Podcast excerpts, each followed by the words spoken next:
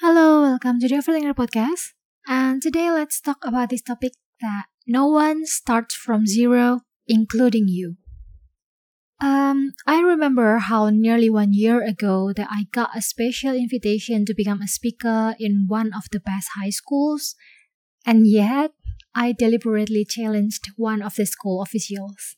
Well, I made it sound worse than it should, but that was the reason I wrote this article or make this podcast for you. Maybe because I felt sorry for the school official that I think I should have come up with a better order of sentences. But personally, I don't feel sorry for the points that I won all of them and also you now to remember. Um, to give you a heads up about the situation, I was telling those fellows how I started writing when I was 12 years old, how I published my first book, and also what it means and what it takes to become a writer in this digital era.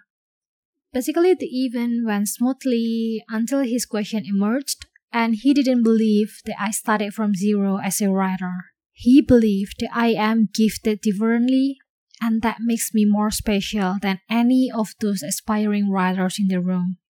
Mm, shortly or basically, he concluded that my writing career was built more on skill rather than hard work, which he believes will make it harder for the ungifted ones to be a writer. Um, well, now, do I believe that special gifts and extraordinary talent exist?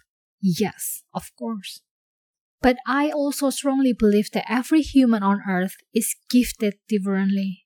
And that's what makes me believe that no one starts from zero when they live up to their callings.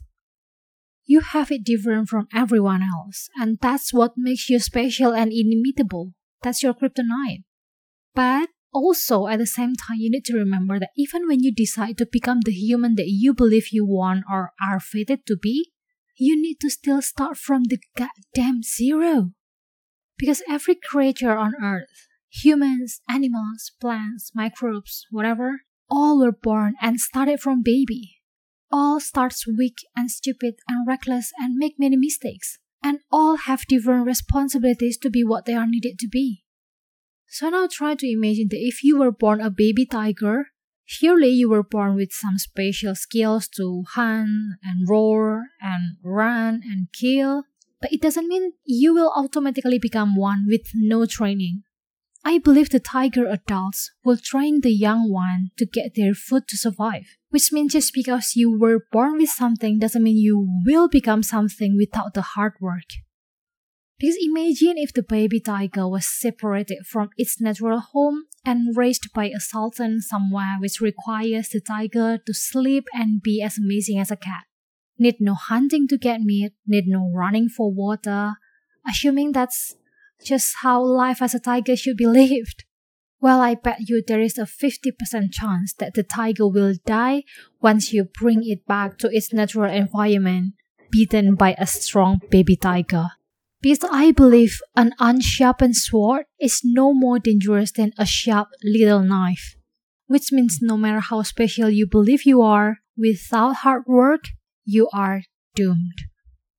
Well, now, the question will be if everyone is unique and special and gifted differently, then why doesn't everyone win? What makes them lose the battle if the key is just working hard on being their best selves, right? Well, the question kinda answers itself. Because my short answer, just because it sounds simple, doesn't mean it's easy. and my long answer, it could be one of these two. One, because they try to become somebody else and spend their lives thinking that they are not good enough to be what they assume they should become. Or two, because they spend their lives hiding from their natural gifts, feeling so insecure and assuming that no one will ever accept who they really are. I remember Steve Jobs once said, quote, Only people who are willing to be awakened will live their life to the fullest. Quote, and I cannot find any reason to disagree. Because the moment you are awakened, you will not be the same person anymore. You don't care if you need to start from zero or even worse than zero. You don't care if anybody else start with a hundred or a thousand. You will just walk your own way to get where you want to be. You will work your ass off to buy the right air ticket to take off from zero and land wherever your life aims for. Because when you know who you are and what you want to become, you know you do not start from zero, but you still need to start from zero and work hard to get where you want. And that's what I'm trying to say in this podcast. To at least settle one thing in your mind. Stop blaming people who have 10,000 things when they start or whatever. Because it sounds like a real lame excuse that explains even louder and clearer that you are afraid to chase your dream, that you don't know what you want in life. And also, it will become an even bigger distractions from being awakened to your true calling. Because I know being human is harder and more complicated than, well, being a tiger, but that's what makes it interesting. You need to learn your calling and work hard. So choose and work so damn hard and sleep in peace, knowing that you have lived your life to the fullest. I really hope you are allowed yourself to be awakened. So, that's all from this week. See you next week. Goodbye.